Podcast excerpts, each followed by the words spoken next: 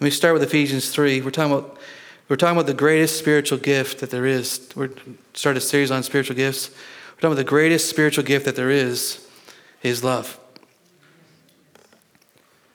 Uh, it doesn't take away from the other gifts. We're going to talk about all those gifts. They're all good. But the greatest, the Bible says, is love. It is the greatest. It is a gift. Ephesians 3, start at verse 17. That Christ may dwell in your hearts through faith, that you being rooted and grounded in love. This is important to God. It's important to God that you are rooted and grounded in love, not rooted and grounded in fear, not rooted and grounded in the world system, not rooted and grounded in whatever else there might be out there for you, but rooted and grounded in love. Well, whose love? The love of your wife? The love of your husband? The love of your children? The love of life? The love of your job? Whose love do we need to be rooted and grounded in? All right, you guys here today? I'm, I'm expecting some feedback here. I'm asking you a real question. Whose love, and even if you know the answer, you think, well, everybody knows that answer, Pastor. Well, good. Everybody knows it, but they don't live it. They don't live like they do. They have this verse memorized, they can quote it, but they've never experienced it. They can have it as a theology, they can have it as a philosophy. But until you know the love of God that surpasses your knowledge, it's not going to change much on the inside of you. We have to believe the love of God, know the love of God, experience the love of God, and it radically changes our lives. The word rooted there means to become stable. How's that for when we feel very unstable in our lives? Our emotions feel unstable, our life feels unstable. What do we need? We need rooted and grounded in His love. To become stable, to be strengthened with roots, to render firm, to fix, to establish, to cause a person or thing to be thoroughly grounded. This is not the thoroughly groundedness of the Word of God when people are, have their doctrine all lined up in, in, in a good way, which is also a good thing. This is you're so grounded in the love of Christ that no one can tell you, no circumstance, no situation, no demon, no devil, no person, no family member can tell you anything different to make you convinced differently that God loves you. You can walk through the valley of the shadow of death and not have to fear evil because you know God's with me. He's with me.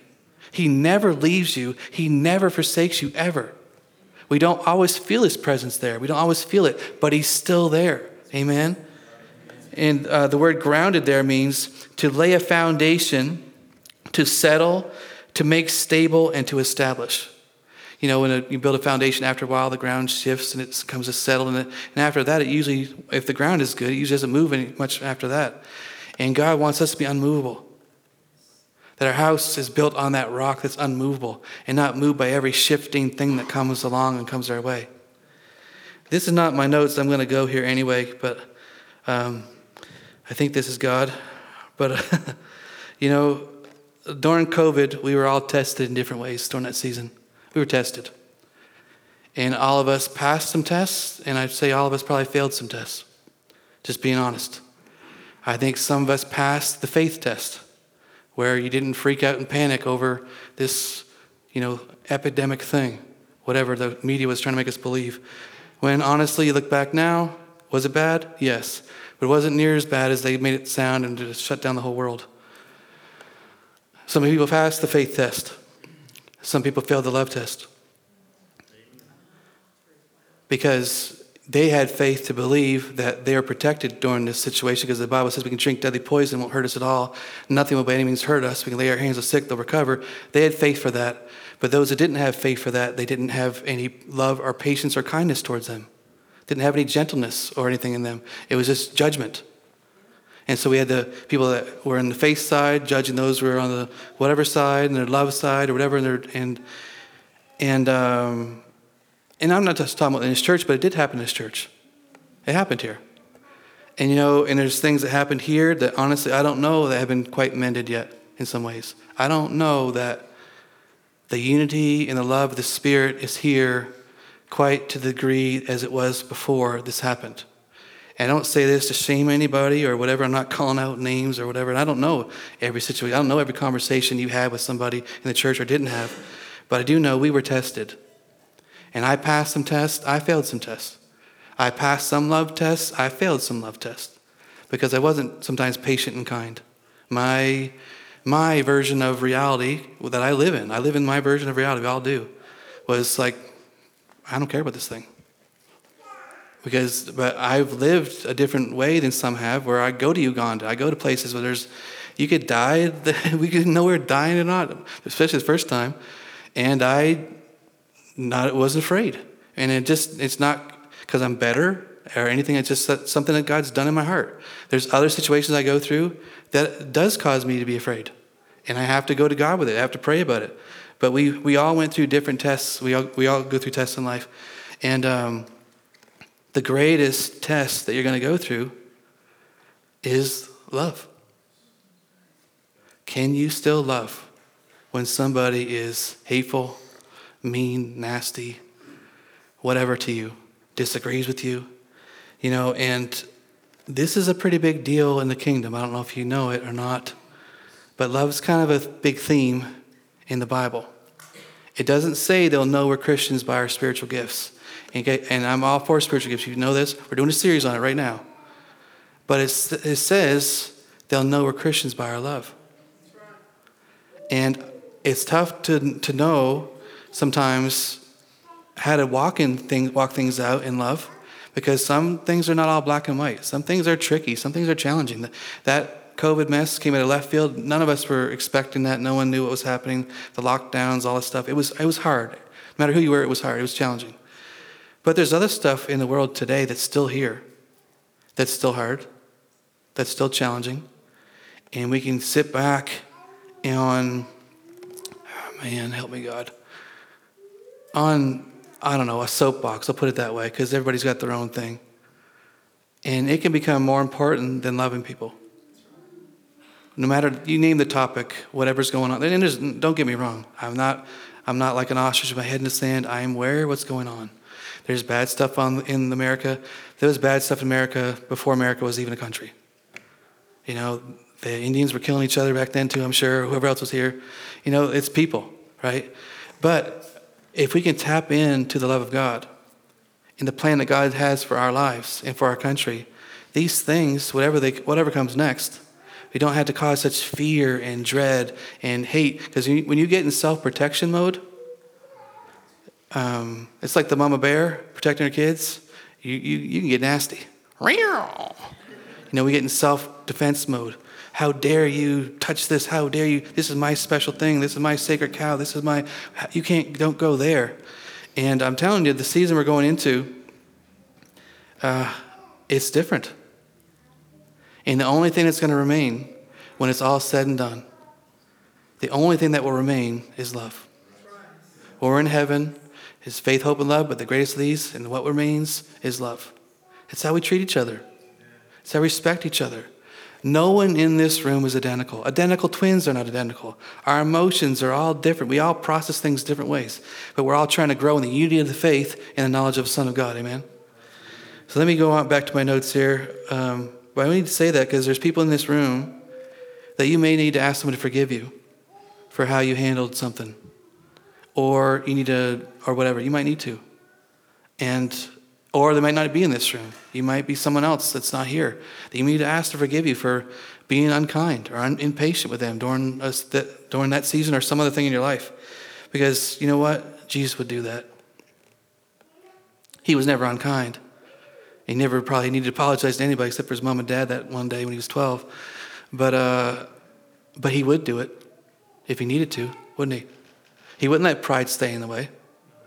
He wouldn't let, like, well, I was right, stay in the way. He, the relationship with each other is more important than being right. Amen? Because you can be 100% right and 100% wrong at the same time. I've told you this before. I, God spoke that to me about how I was treating Holly when we first married. You're right about your argument, you're right about your facts, but your attitude stinks. You're 100% wrong. Like, but God, I'm right. No, but I, but I wasn't. anyway, you guys couldn't possibly imagine that, can you? Let's go on to uh, Ephesians uh, uh, 18. May be able to comprehend, that's lay a hold of, or make our own, obtain it, make it ours. May be able to hold on to, comprehend with all the saints the width, the length, and the depth and the height. How can we possibly do that? There's no possible way we can do that other than the Holy Spirit and the power of God. There's no possible way. How could you ever comprehend the love of God? How could you ever comprehend the height, the depth, the width? With He's like, I, uh, it's impossible to describe Him. There's no words. 19. And to know the love of Christ, which passes knowledge, that you may be filled with all the fullness of God. The word know there is not know like you know how to build something or know how to write something or know how to shoot guns or something like that, you, a hobby you like to do. That know there is the way Adam knew his wife to experientially know the love of God. And that is what you guys were experiencing in the room during worship. You're experientially, you're experientially knowing, experiencing the love of God for you because you can hear it all day, but until you experience it, you're going to have trouble believing it. So um, the, there's two words for know there in verse 19. One is intellectual knowledge, which is talking about uh, at the end, which surpasses your intellectual knowledge, stuff you've studied and learned and grown in. But then the first part, know, is to intimately know, or to know like a husband knows his wife. So, God wants to intimately know you, and He wants you to intimately know His love for you.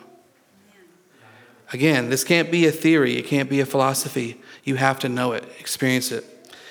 So, uh, and what happens once we know, experience the love of God? What happens then?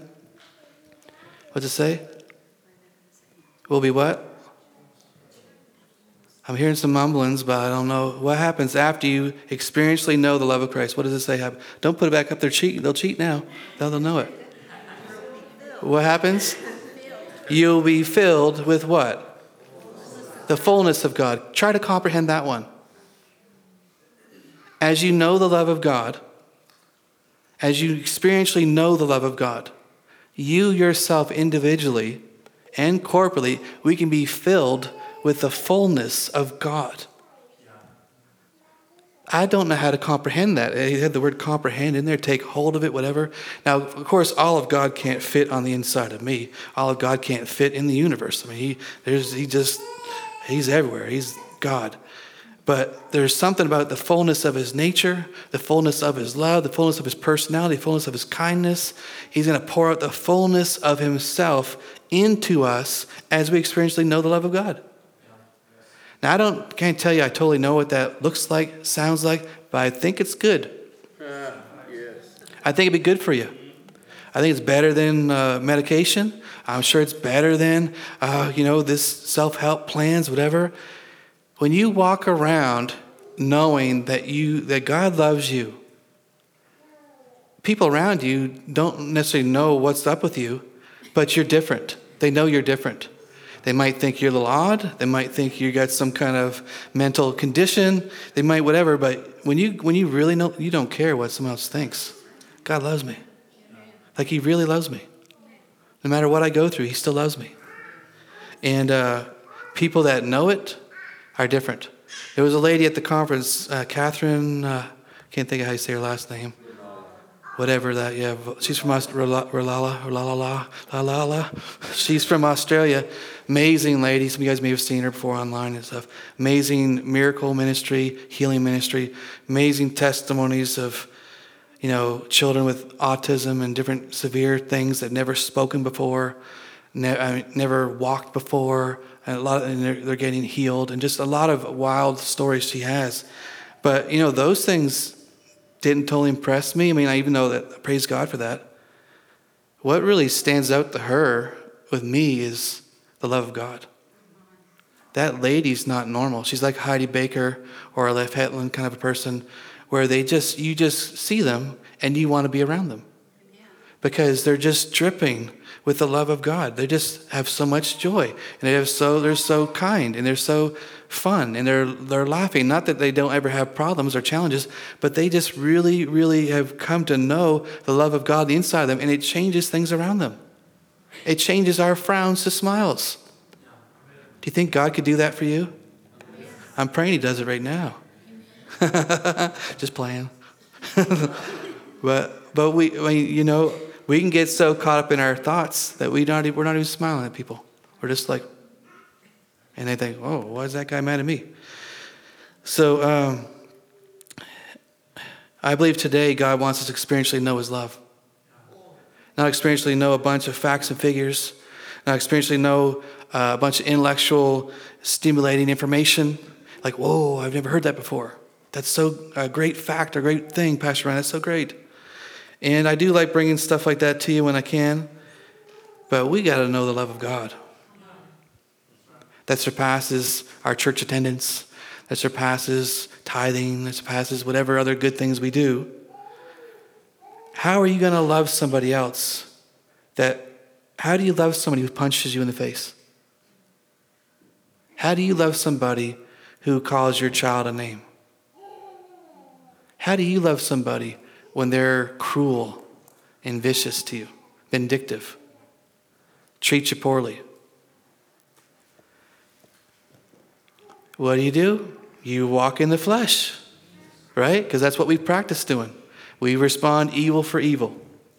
We don't usually respond the way Jesus does. Now, we can, because the Bible says we can.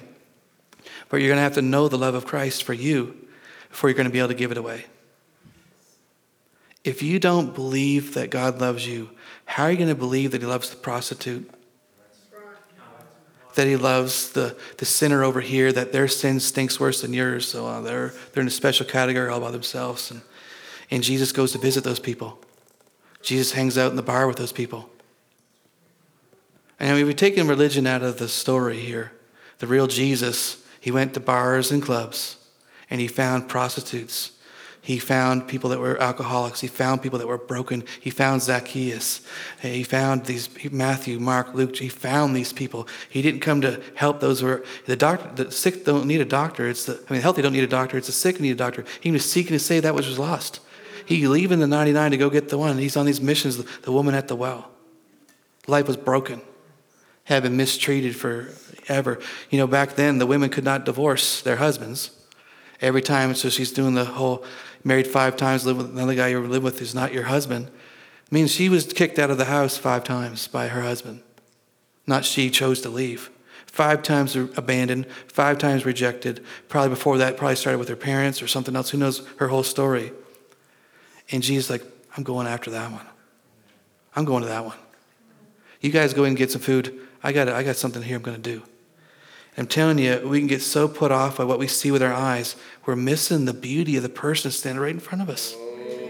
the beauty of the person, the, the treasure inside of them, this earthen vessels, the very thing Jesus died for on the very inside of them, because they're so caught up in religious stuff of what, well, what clothes are they wearing? Or, or if they have tattoos or not, and if their ears are pierced one time, two times, or four times, or some other stupid stuff, like just I, I, I have trouble. I'm telling you, you guys know me pretty good if you've been here a while. I really have trouble sometimes loving the religious. And I know it's hypocritical. I know it is. I, but I still struggle, just confessing. I'm confessing my sins one to another that I may be healed. Um, and I was one. And so I don't know why I don't have more grace for people that I was just like outside of the grace of God. But there's, their stuff's a little different than mine. I didn't stop a service because Randy didn't shave his mustache. I mean, I didn't do that. But what's the difference? Law is law, legalism is legalism, religion is religion. It doesn't bring freedom in life. It kills. It's just a whole religious structure to make you fall in line and do what you're supposed to do and obey the pastor, obey the rules, and then you'll be good enough to one day hopefully get to heaven. That's the goal of get to heaven. It doesn't work. It doesn't work. God wants to get heaven in you. Not you get to heaven. He wants to get the Father in you. Not, you know, he's not have to wait till we die till something good happens in our lives. That's such a, a deadly disease of a doctrine. That is not why he came. Amen. So um, today, as I'm sharing this, uh, I'm praying the love of God comes on you right now. Not because anyone in here has earned it. No one has earned God's love for us. You can't do it. So we just want to hang that one up and retire that one. But you can receive it by faith because He's good and He loves you. And His love will transform your life. His love will visit you in the bar. He'll visit you in the pit. He'll visit you as a prostitute, visit you at the well. He'll, he does, whatever you get yourself into, and I'm not encouraging you to go those places, but if you've been those places, He'll go right there with you. He'll, he said, You can go the depths, He's there. He's never going to leave. But He's going to try to coach you. Say, Okay, listen, there's not much life here. There's really not much here for you. But if you need to figure it out yourself, okay, but I'm not leaving. I'm not going to leave you. You can drink that beer, you can smoke that, but there's no life there. But I'm going to stay with you anyway. I'm staying with you. I'm not leaving. You can cuss at me, you can swear at me, you can call me names. I'm not leaving. And I'm telling you, the covenant of God is so much more powerful than the laws of religion. He is love. He loves. Uh, I have to careful how I word this in a Presbyterian church. He loves the homosexuals. I am not saying that he loves that lifestyle, but he doesn't love the lifestyle we have sex before we're married. He doesn't love the lifestyle of people living together before they're married. He doesn't love the lifestyle of having sex when you're in high school or whatever and sleeping around. He doesn't love, there's lots of things he doesn't, he doesn't love us gossiping. He doesn't love slander. He doesn't love hate. He doesn't love, I mean, God is love. He doesn't love these things that are anti love, that are not love. And so sometimes in our self protection of our own stuff, we become judgmental, critical of someone else's stuff because, well, that's, that's an abomination. You've heard that homosexuality is an abomination. It does say that in the Old Testament. But there's about five other sins in there that God also called an abomination that is way more socially acceptable in the church. Go back and read it. It isn't the only thing that says that. Sin stinks, no matter who's whoever's doing it. Sin stinks. It's not good for anybody. But I'm praying that you kind of love of Jesus today. You know, uh, I have I haven't had a lot of experience with loving people that are confused with gender stuff and uh, homosexual people that are living that. I don't have a lot. I have a little, but not a lot. I have had people tell me stuff, and I pray with them, tell them who they are in Christ, try to love on them, and. Um, I, it's challenging. But if you just release the love of God through you and pray for them, I think you're going to do a lot more than just judging them and criticizing them and fault finding them because the same, there's different demons that mess with your life. There's different demons messing with their life. It's still demons. And there's demons we have in the church and that are, are welcomed every Sunday, in a lot of churches across America celebrated. And then we have other ones that, well, you can't come here because that's not our that's not our group of demons. We don't like that group. And uh, Jesus came to set people free. No matter what demon they're bound to, whatever sin addiction they're stuck with, or they're bound to at the time, Jesus came to set captives free. It's whether it's captive in, I had someone confess to me they were struggling with uh, nicotine addiction this morning, which I thought was great. Guess what? Jesus came to set them free. If they want to be free from that. For some, they don't, and that's okay. Andrew Wommack says for smoking, you can still go to heaven if you smoke. You might get there quicker, but uh, you know you'll still go to heaven. I mean, just saying. But uh, we, we focus so much on the behavior management, so we can all look the same. We can all look churchy. We can all look like we're all belong, you know, to this social club of church. And it's it's hogwash. We're not all the same. We're not all, haven't been through all the same things. We have none of us are going to act and do and respond the same way to different things. We're all different, but God loves you right now. Whether you're addicted to pornography, whether you're addicted to alcohol, whether you're addicted to meth or drugs, whether you're addicted to whatever, whether you hate people, whether you curse and swear, whether you do whatever, He loves you, and guess what? His love, His love will change you. His love will change you. And I don't even know, I don't even, I can't even say for sure it's his goal to change you so much as just being with him just changes you. Yeah. Like real love changes people. You think of, I mean, I said this before, but you think about your school teachers, the ones that you liked, not the ones that kicked you out of class a lot or whatever, or didn't like you. I kicked out of class a lot, I'm just going to tell you, but I wasn't the best or easiest student to have in class, especially in 10th grade. But anyway, um, but, uh, but I do remember some of those teachers that were kind to me, even in that year. It was the hardest year of my life up to that point, where I was going through really hard challenges. We're moving to different places, different things, and hard. And the, the teacher who could look past my pain, could look past my behavior, look past my facial growling or whatever I was doing at the time, and look into my heart and see there's a young guy who's hurting. I'm going to make I'm going to I'm going to show him special attention. Instead of treating me the way I deserve to be treated, which probably kicked out almost every day in some of those classes. This lady made me like her teacher's pet, and I actually get called that by the end of the year. This one math teacher, and um, I'll never forget her. You know what we need in our lives? We need somebody, just somebody who will believe in us. Just somebody who will believe in us, even when we're down, even when we're, even when we screw up, we mess up. You know who that person is? It's Jesus. He believes in you, no matter what you've gone through, no matter what you've done, and what's happening in your life right now. He believes you in you. He's like, hey, I'm not leaving. So we might as well get close to him. He's not going anywhere. Might as well like uh, spend time with him. I know people, I've read of people, I should say, that spent time with the Lord while they were smoking a joint. Now I know that's not what you hear in church, and I'm not promoting drugs, okay? But that's where they were.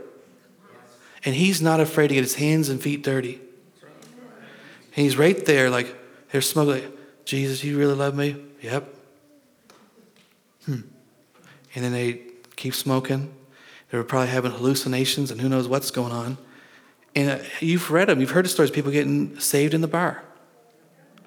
Jillian's friend gets, an atheist gets saved watching a Billy Graham video on, on YouTube. I mean, God is everywhere and He can move in people's lives. But as the love of God comes on you, you may experience tears. Throughout church history, tears has been the number one way, number one encounter that people have had. Uh, Randy Clark said this on the weekend. The number one encounter throughout church history is tears. People come to the altar and crying. People experience His love and just crying. When you really experience the love of God, it's hard not to cry sometimes because we know who we are. We know our stink. We know our mess. We know our attitudes. We know our, we know our stuff. We know our bad choices and attitudes sometimes, our selfishness. We know it. And we feel the love of God anyway. Man, sometimes it just causes you to be undone. Like, am I right? If you haven't felt that yet, you need to. Because it's an amazing feeling when somebody loves you when you don't deserve it. When somebody loves you when you're being an absolute jerk mean, nasty, and they're like, I'm going to love you anyway. Another way you may feel the heavy weight of God's presence come on you as I'm sharing this. This happened to me uh, Friday. Just my chest just started feeling really heavy. Like, ooh, am I just thinking this? Is this really happening? And I'm sitting down at the time in a chair.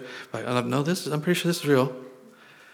And then another one is fire. And I started feeling fire in my belly at the same time. Yes, again, some might tremble, some might have a combination of these things as God's love comes on you. But I'm telling you, God wants to. Why not here? Why not now? Why wait? Why wait? Do we don't need to wait till we die and go to heaven to find out that God actually loves us? I mean, that'll still be good. You'll be happy there. You'll be safe there. But right now, you have the power on the inside of you to release the love of God to people that don't know it. And we're holding it captive because of fear, self protection, judgments, criticalness, fault finding, religious laws and regulations. We can't do this, can't do that. We can't love these people because they don't deserve it or whatever. Whatever the situation is, you have that power on the inside to release love of God.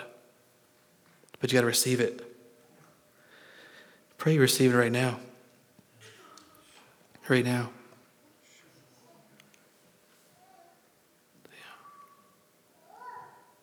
Right now.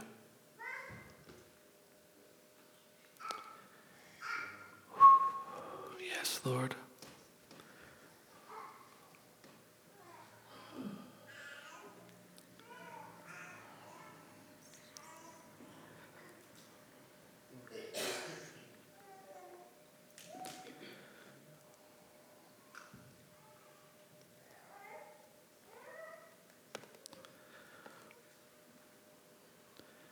1 Corinthians 12 31 says, But earnestly desire the best gifts, and yet I will show you a more excellent way. I'll show you a more excellent way. Maybe think of Bill and Ted, actually. Just gonna most excellent dude, a righteous dude. But earnestly desire the best gifts, and yet I will show you the mo- more most excellent way. Now go into 1 Corinthians 13 1. Though I speak, this is the most excellent way right here. Though I speak with the tongues of men and angels, but I have not love, I have become a sounding brass or a clanging cymbal. Now, I'm not sure who invented the cymbals as an instrument. I don't know what they were thinking, but that is not an instrument, okay? Like monkeys can do that smash, smash, smash, smash, the little monkey things. You ever have someone in middle school go up to you and you're, you're in band or something and walk up beside, behind you and go like, bam, like right you, oh my gosh, what is wrong with you? You know, like, and that's how we sound like we, we say, oh, I pray in tongues. And your life has no love in it. It's full of, you're condescending, you're talking down to people, like you're spiritually more mature, you're spiritually higher than them, and it's bam, bam, bam. I don't care you pray in tongues. You love like crap. You suck at love. You stink at it. Are you okay? I try not to say that sometimes, but I'm just I'm just being me. I grew up in the church and I just saw so much stuff. And I want this to be real, man. You want to have real revival? We're gonna have to have real love. Real love, not worldly love. I do pray in tongues. I pray in tongues every day. But if I don't have love, I have nothing. Nothing. Nothing. Um, verse 2 And though I have the gift of prophecy and can understand all mysteries and all knowledge, and though I have faith so that it can remove mountains, but have not love, this time it says, I am nothing. Not just that I have nothing, I am nothing. So I can have this gift of faith and working of miracles working in my life. I get words of knowledge and, and prophecy and you know words of wisdom, things like that. And I can have faith that moves a mountain, commands to go from here to there, spirit tops or whatever what you want to say. And if I don't have love, it counts for nothing. Nothing. You can raise someone from the dead. And Jesus said, He said, Listen, many will say to me on the last day, Hey, I did miracles in your name. I cast out demons. I healed the sick. I, I prayed in tongues. I did all these things. He's like, I don't even know you. God is love. God is love. I, I'm not supposed to be boasting about my spiritual gifts. That's not love. Everybody, everybody who's in Christ has spiritual gifts. Some of us just don't know what they are yet.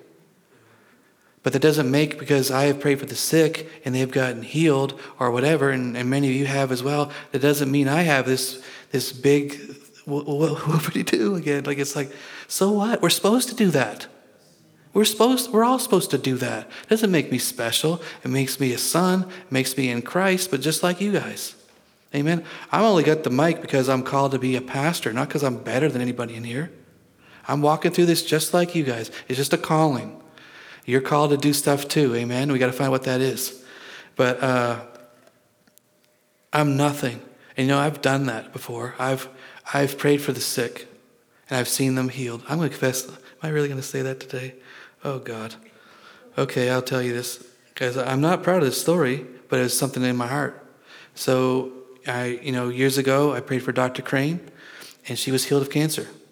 And uh, I mean, she was she went to Texas and they had the best machines that they were in the country at the time and checked her down to a cellular level and there wasn't one cell in her body and uh, that had cancer in her body and before that she was given months to live like she didn't think she'd even make it to her son's graduation and she actually spoke at her son's graduation and i was there and i wanted to boo her from the stage just telling the truth because she said something that was not because because I already knew she was healed before she found out the results that she was healed. And I knew, I knew that I knew that I knew. I called Debbie and told her that I knew she was healed, but she didn't know it yet. So in my heart, she said, I'm sick with cancer. I'm fortunate to be here today. Um, I hopefully one day get to see my kids get married, but I don't know if I ever will. And my heart was like, boo, boo, you're already healed. You don't even know it. And she was. And she later got the test back, and I knew it. So this happened, right? When, when you walk in power gifts. They're all part of, they call people call them power gifts.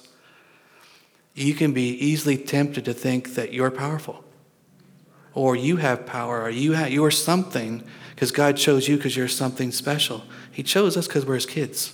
He loves us.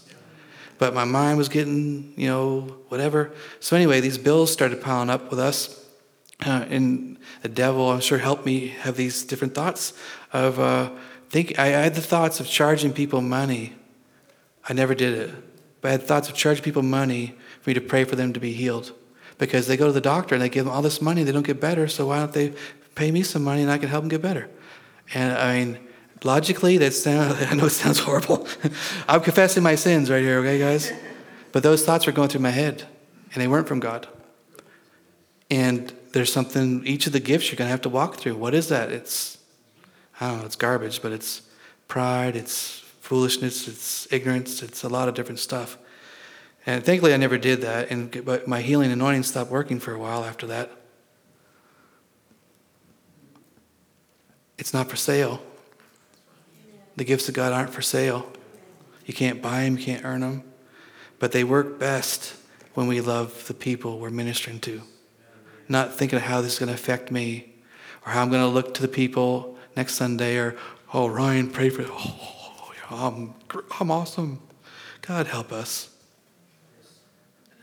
I don't think Jesus ever did that with one person that he healed, even Lazarus. Like, don't be surprised at this. I am the resurrection and the life. Okay, I'll try to go on. Um, listen to verse 3. And, and though I bestow all my goods to feed the poor, and though I give my body to be burned, but have not love, it profits me nothing. So you could sell everything you own, give it to Uganda, give it to some poor people around here, whatever, and you don't have love, you're doing it because of how it will make you look in the community or church, nothing. You know, I've seen people do that in this church, and it, man, I'm being honest the last few weeks, that have given gifts in the plate, and they did it, be, they walk up here last. And, the person doesn't go here anymore, just so you know. Okay, just relax. They walk up last, put their offering in the plate so everybody can see that they're putting something in the offering plate. And I can see it, and it makes me nauseated sometimes. I'm just being honest. I love you guys. um, or they hand me the check and say, Can you put this in the offering plate? I'm like, I don't do the money, it's over there. Just put it in there yourself. They want me to know, so I'll think better about them in my eyes or something. I don't know why they're doing it. It's garbage. What is that? It's like brownie badges for church attendance or whatever. It's not the life of Christ. Amen? We are supposed to give. Amen? The Bible's clear on giving, but we don't let our left hand know what our right hand is doing. We, we give, we're giving to the Lord. We're bringing our offerings to the Lord to praise Him, to worship Him, to give Him honor, not to look good in front of men. The Bible says when we do that, we've received our reward in full. So I'm going to get to a few more challenging verses here. Um, very challenging, I think, but. Um, even prophecy, you know, uh, if it's not done the right way, can be can make us arrogant. God's supposed to speak to us. Amen. Yeah. His sheep hear, recognize his voice. When we prophesy, it doesn't make you special. You already are special. You already are special. That's what we need to get. We are special because we're special and we can flow in these things. Amen. He says they'll fall on their faces and cry out that God is really among you, as you call it, the secrets of their heart, not the secret sins of their life, the secret callings of their heart, their destiny, their what God says about them. All right? But listen to this challenging verse on love. And before I say that, Patricia King said at the conference, very ouchy, challenging statement. It says, You only love God as much as the person you love the least. Oh, man. Oh, man. Now, who are you thinking of?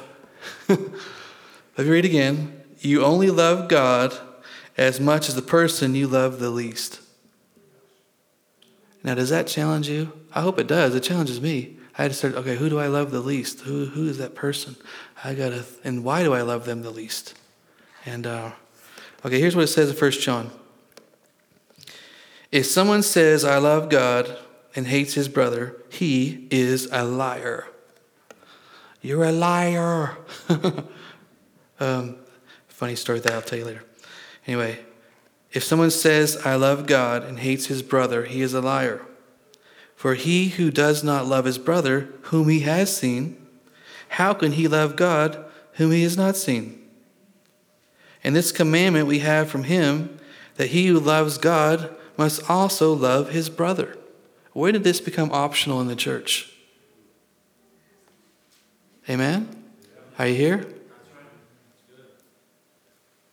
You've all been to churches. I mean, and our church has never been perfect. It still isn't perfect. We're people, but we're working, we're going after this. Amen?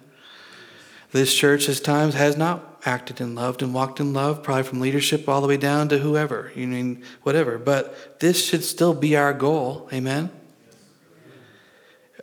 We're, we're never called to hate. Verse 4, or excuse me, verse 7. Beloved, let us love one another, for love is of God. And everyone who loves is born of God and knows God. Hmm. Let the word of God just penetrate your heart right now. I'm not talking about guilt, condemnation, shame, but challenge and conviction, but also hope like, oh man, I can do this. I can do this. How? Receiving the love of God, then you'll be filled with the fullness of God. Receiving the love of God to be filled with the fullness of God. He who does not love does not know God, for God is love. Anybody here challenged right now?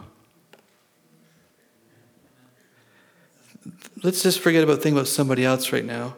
Let's just even think about think about yourself. If you don't know if you don't love yourself, you don't know God.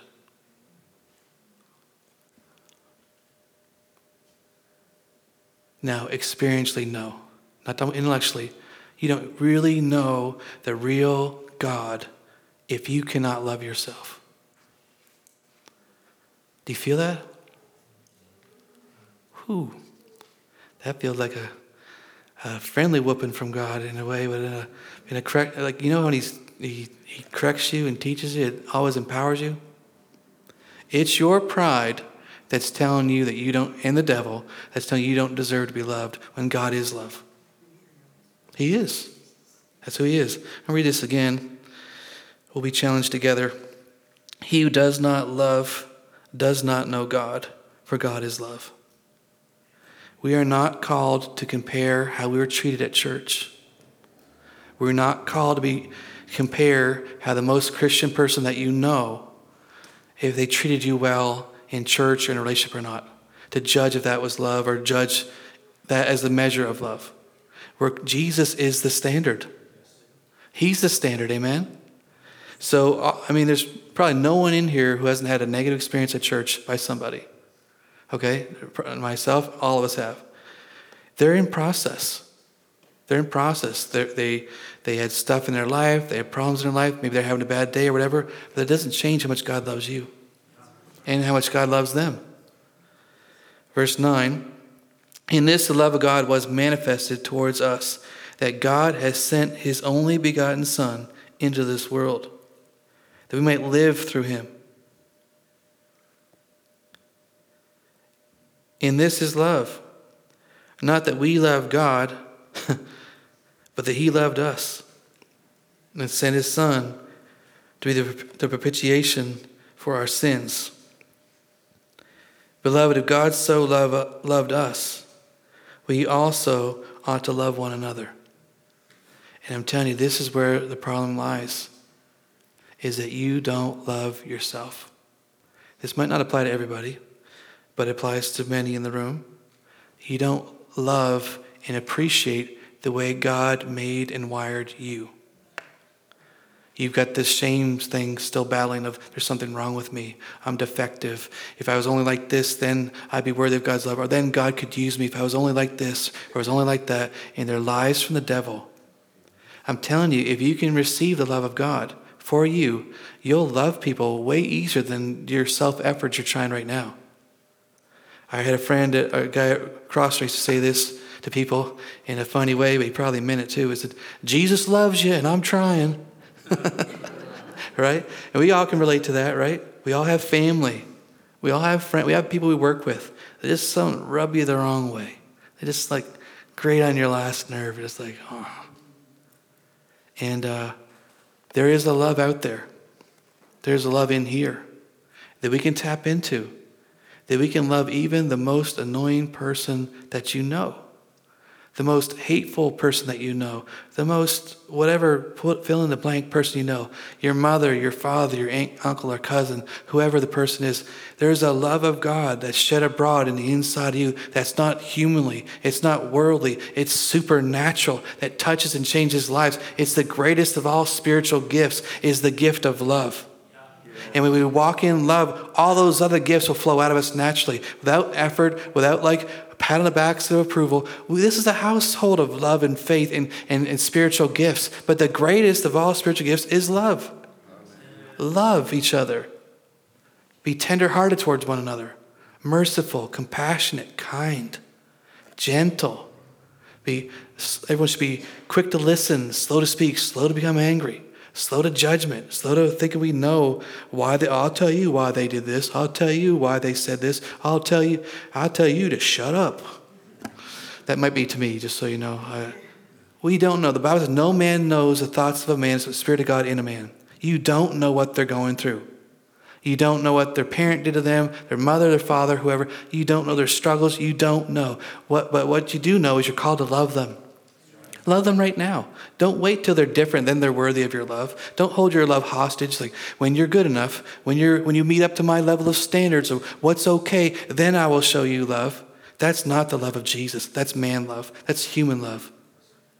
But there is a supernatural love you can receive. And it's for you. Just imagine what our church would look like. Imagine what our county would look like just, uh, just to everybody in this room today to supernaturally received the love of Jesus in our hearts. And you couldn't hate anybody anymore. You couldn't do it. Even you tried to. Man, I hate that guy in my life. Why can't I do it anymore? I want to. I want, I want to, but I can't. Why can't I? I, want, I used to always want to punch that guy in the face because that's what he needs. You know, everybody they just need that one punch in the face, and that one punch will finally knock the sense in someone's head that will fix them to then you can love them, right? No, that's the devil. God does not want to punch you in the face. He's not want to punch your mom and dad or aunt, uncle, cousin in the face, your children. He wants to show love to them. Real love, not worldly love.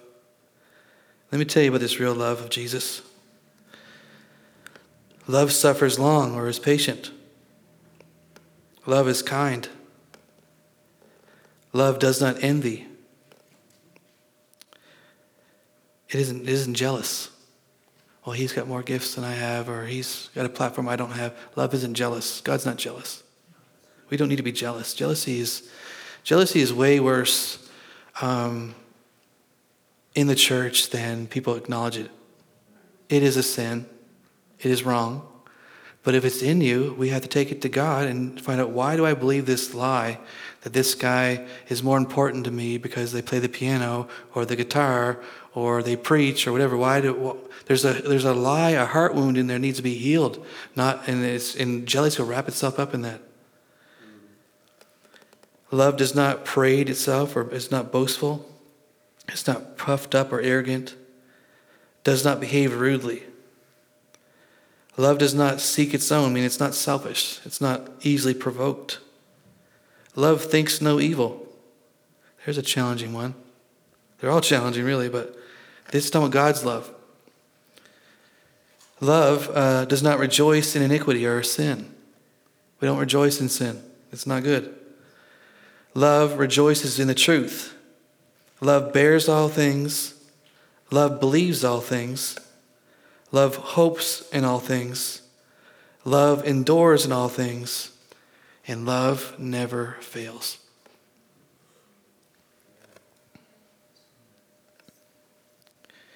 Verse 13, I'll drop down that. And now abide faith, hope, and love. These three, but the greatest of these is love. And then last verse, 1 Corinthians 14 1. I always read this differently until recently. It says, Pursue love and desire spiritual gifts, but especially that you may prophesy. And I was like, read, pursue love, pursue love, and desire spiritual gifts, especially when prophesy. I'd skip over the pursue love because I'd read it so quickly. I was so focused on the spiritual gifts of prophecy. But you can't have one really, really working right without the other. Pursue love. pursue it, chase after it, go after it, have it in your heart. I'm telling you, you have the love of God in your heart and you pray for somebody to be healed, the healing's going to flow so much easier and quicker than when you're trying to muster something up like, I got to say the magical words here or nothing's going to happen. You release the love of God through your hand, you're going to see things happen. Prophecy, you don't know what to say. You, you get the love of God for that person. God, show me how much you love them. And you put your hand on their shoulder, all of a sudden, all these images or pictures or words and stuff starts flowing to your heart and you release that person. Next thing you know they're sobbing and crying like how did you know that? I don't know how i knew that. I just know that i love god and he loves you and he started telling me stuff i guess. And i did that with many of you this morning and probably holly as well and whoever else was praying. It was just god i don't know what to say. Some of you going through some really tough stuff and like i don't have a magic formula to wave or say so I just try to do what I'm telling you now. Holy Spirit, what do you want to say? And try to release the love of God and pray. Guys, whether we know it or not, God's taken us all to another level. The crowd, the influx that's coming. Every time I get a prophetic word, it, it, keeps having the word influx, influx, influx. The young and the old, young prophets, young wounded, young uh, influx of people wanting to come here. This place is by far not big enough for what God is doing, right. what going to be doing. It's not. I don't. We'll have to come up with another plan as the time comes. But I'm telling you, I need help. And I don't have all the answers. I don't have it all figured out. I need help. And God wants you to be that help. We're a team. It's not like eh, we're, we're a team. We're on the same team. We're all for the sake of the King. We're trying to win these prize possessions, which are people, for the King of Kings, for the Lord of Lords, not for church attendance, not for church numbers, not for boasting and bragging. The biggest church in town. Ugh. Jesus wouldn't do that. We're about loving people. I don't care if they're Baptist. I don't care if they're Presbyterian. I don't care if they're Methodist. I don't care if they're atheist. I don't care if they're New Age. I don't care whatever. God wants us to love the people and disciple them. Amen. So uh, I'd like you to stand. I want to pray for you guys.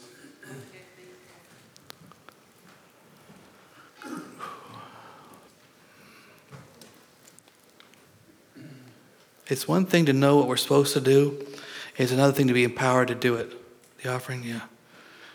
Remind me again in a minute. It's one thing to know what we're supposed to do. It's another thing to be empowered to do it.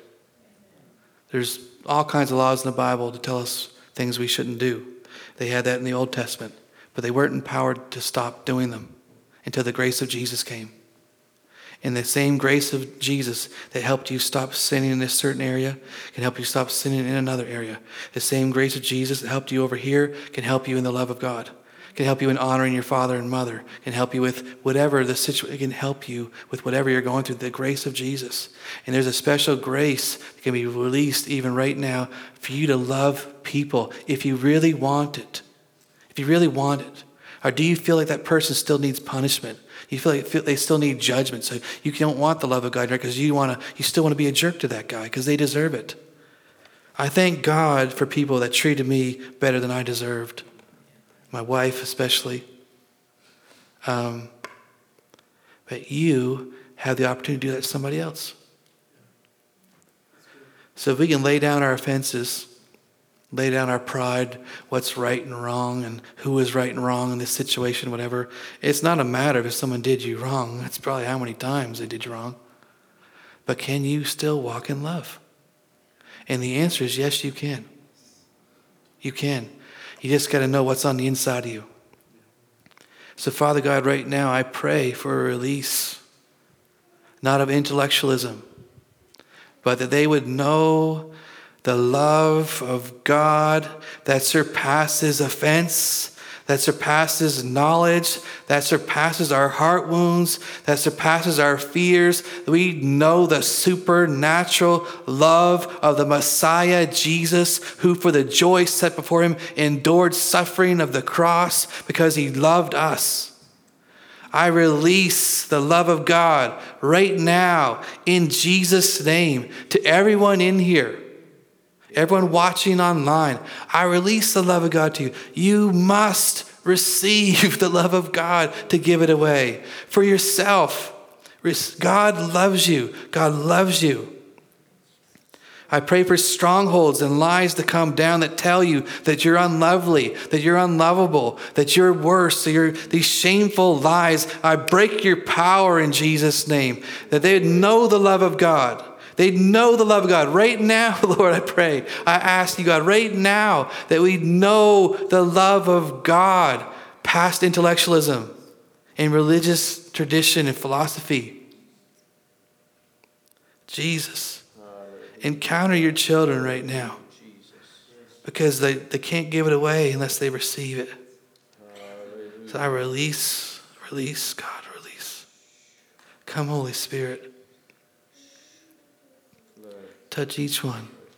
The children. Yeah, touch the children. Upstairs and in here.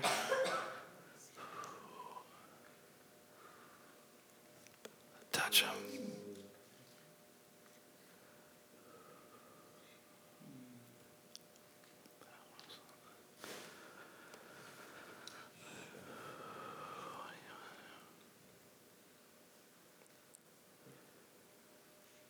If you start feeling like a heavy weight of His presence on you, or tears, trembling, or some other—I can't remember the fourth one right now, but whatever you feel, like God's presence coming on you, heat, I guess was the other one, or fire. Just put up your hand and let me know. I want to just, I'm going to pray for you from here. Just bless what God's doing in your life. I bless you in Jesus' name. Bless you, Mark, in Jesus' name, Brian. Susan, yes, Drew, Matt, Martha. I think there might been Marshall. Yeah. Bless what God's doing. Bless you, Lord. The love of God has been shed abroad or poured out into your spirit by the Holy Spirit. Romans 5 5 the love of God, the 1 Corinthians 13 love we read about, that kind of love is on the inside of us. And God, I pray you help us to yield, yield to the love of God, not to our flesh. Our flesh cries for justice and vengeance, but you, you speak a better word, Jesus. You speak a better word, a better word over your people, over us. You speak a better word that we're forgiven, saved by grace through faith. Holy Spirit, I'm asking you, my friend, God, to touch my friends and my family, that we, myself included, we would never be the same again.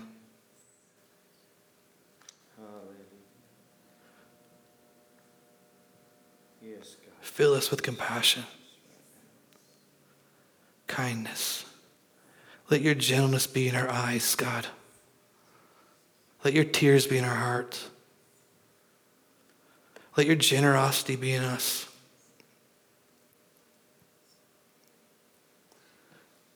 Jesus.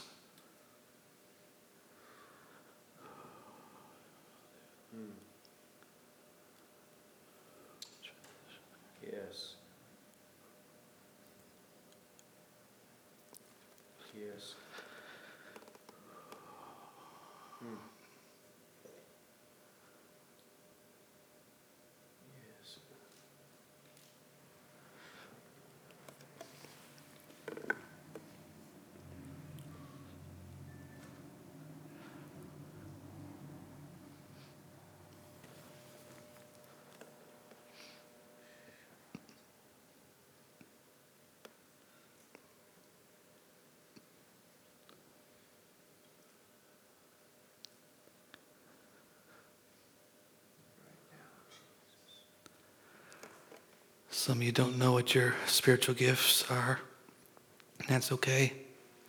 But just know this you have the greatest one. You have the greatest one.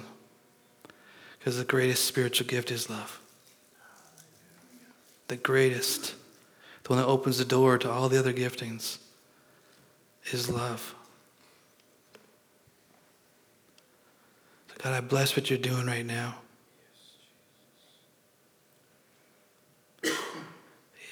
I pray you destroy the works of the enemy in our hearts that causes us not to believe your truth. When it's impossible for you to lie, yet we still struggle sometimes to believe that you really do love us. Jesus. I release the love of God. More, Lord, I pray double it. Yes. Double your presence. Triple, God, quadruple your presence. More, Lord. We can't intellectually know. It has to make that 18 inch journey from your head to your heart. More, Lord Jesus, more. Mm. Jesus.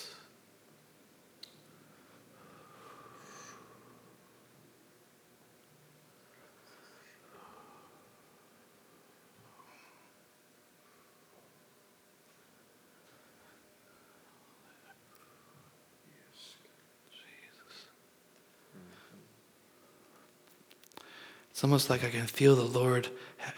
They did this at the conference. Martin Smith did. He had this massive banner, and he was just waving it over the people like this. And I just feel like the Lord is waving this massive banner over you guys right now. This is really huge, bigger than I could lift.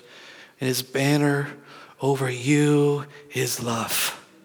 His banner over you is love. Love. He loves you. He loves you with an everlasting love. He's not going to change his mind.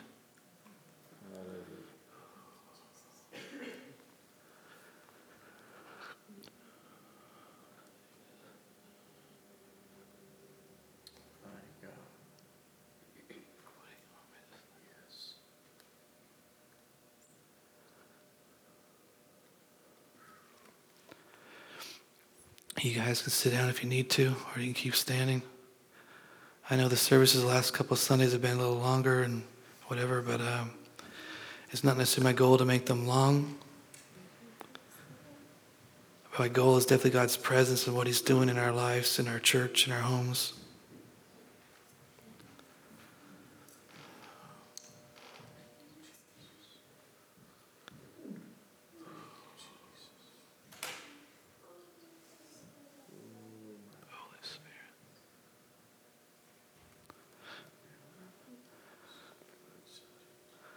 Please don't put your hand up because your neighbor does, but how many of you can really feel like God's presence on you?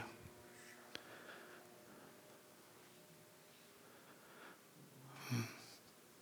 All right, so everybody or almost everybody.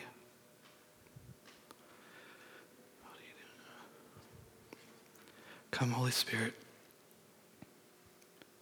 I pray you chip away at the hard places in our hearts chip away where we've put doors or blocks in front of our hearts that even keeps you out.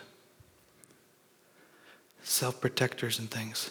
Let the door of our hearts be opened in Jesus' name that you're knocking on. And come on in to our soul, Lord, our soul. Come on in. Yes. Jesus. Let the real Jesus live in you Yeah. and you live in him. Jesus.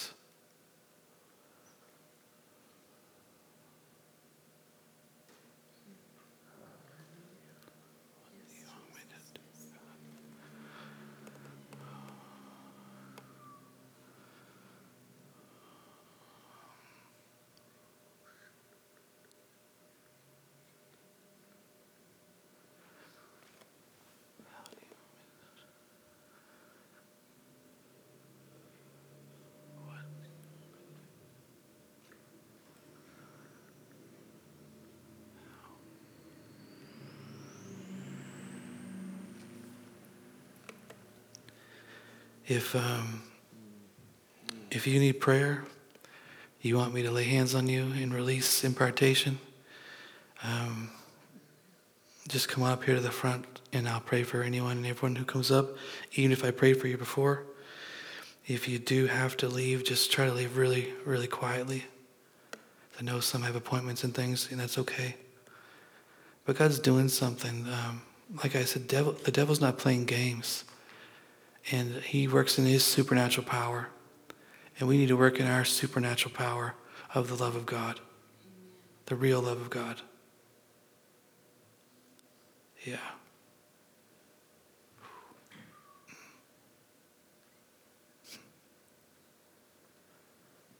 Does anyone wants prayer? You're welcome to come on up.